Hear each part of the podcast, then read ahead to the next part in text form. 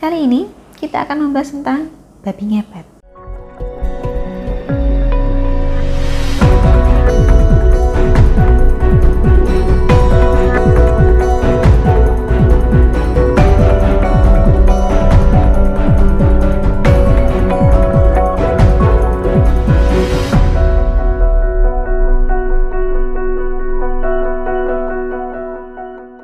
Salam Rahayu, Dewi Sundari di sini. Apa kabar Anda? Saya doakan semoga selalu sehat dan senantiasa diberikan kemudahan serta kelancaran di mana pun Anda berada. Kali ini kita akan membahas tentang babi ngepet. Sebagian dari Anda mungkin masih ingat bahwa dulu pernah saya sampaikan soal pesugihan babi ngepet ini sebagai wawasan saja tentunya. Dan karena belakangan ini saya kembali menjumpai pertanyaan soal praktek pesugihan babi ngepet, maka tidak ada salahnya bila kali ini kita mengupasnya kembali tetap sebagai sebuah wawasan semata. Karena aliran saya aliran putih, saya tidak menyediakan layanan semacam ini, tidak menganjurkan layanan semacam ini, dan juga tidak mendukung bila ada dari Anda yang tertarik dengan layanan demikian. Anggaplah bahasan soal pesugihan babi ngepet ini sebagai suatu bentuk wawasan. Siapa tahu dengan memiliki wawasan yang tepat, maka kita bisa menjadi pribadi yang lebih bijaksana, lebih mawas diri, sekaligus lebih berhati-hati. Nah, langsung saja.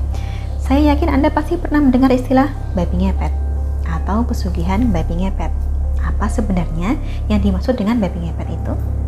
Babi ngepet merupakan suatu praktek pesugihan yang menggunakan jasa siluman babi sebagai perantara pelakunya menjelma menjadi binatang babi. Kemudian dengan wujud jelmaannya itu, ia mencuri uang milik orang lain.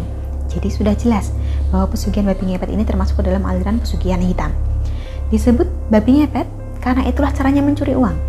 Jadi si pelaku dalam wujudnya sebagai seekor babi mengepet-ngepetkan atau menggosok-gosokkan ekornya ke tembok rumah korban. Cara ini menjadikan para penghuni rumah menjadi tersirap, mendadak ngantuk berat, tertidur lelap, dan tidak menyadari tindak kejahatan yang tengah berlangsung tersebut. Dengan cara ini pula, maka secara ajaib, uang yang dimiliki oleh si pemilik rumah akan berpindah ke rumah si pelaku babi ngepet. Secara umum, yang paling rawan menjadi sasaran kejahatan babi ngepet adalah tetangga yang baru saja menggelar hajat. Sebab yang bisa diambil babi ngepet adalah uang yang belum terhitung secara pasti. Orang yang habis menggelar hajat pastinya sibuk, sehingga ada banyak dana yang jumlahnya belum terhitung, juga menerima sumbangan dari kerabat yang tidak bisa ia hitung atau rapikan seketika. Lalu, dengan cara apa si pelaku ini bisa menjelma menjadi babi ngepet? Sebelum bisa menjelma menjadi babi, maka ia harus mendatangi lokasi pesugihan terlebih dulu. Di lokasi pesugihan siluman babi, biasanya akan ada dukun atau kuncen yang siap membimbing calon pelaku. Syarat ritualnya macam-macam, termasuk kadang adalah tumbal nyawa manusia.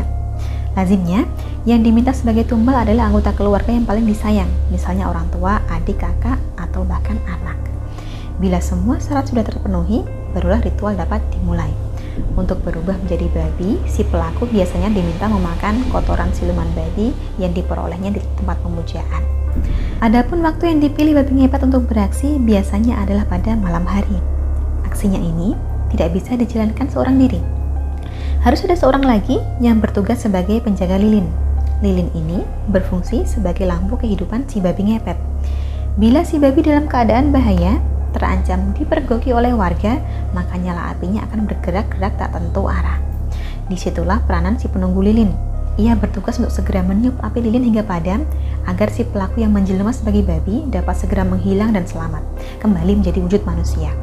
Dengan demikian, si penunggu lilin ini memang harus siap siaga, tidak boleh mengantuk apalagi tertidur. Karena resikonya, jika api lilin mati sendiri, bukan mati karena ditiup si penjaga, maka kemungkinan si babi sudah tidak bernyawa, sudah tertangkap warga, dan tidak bisa kembali lagi menjadi wujud manusia. Sebenarnya kalau dipikir-pikir, mengikuti pesugihan babi ngepet itu malah bisa jadi lebih ribet daripada memulai usaha. Sudah harus makan kotoran siluman babi, menumbalkan anggota keluarga pula.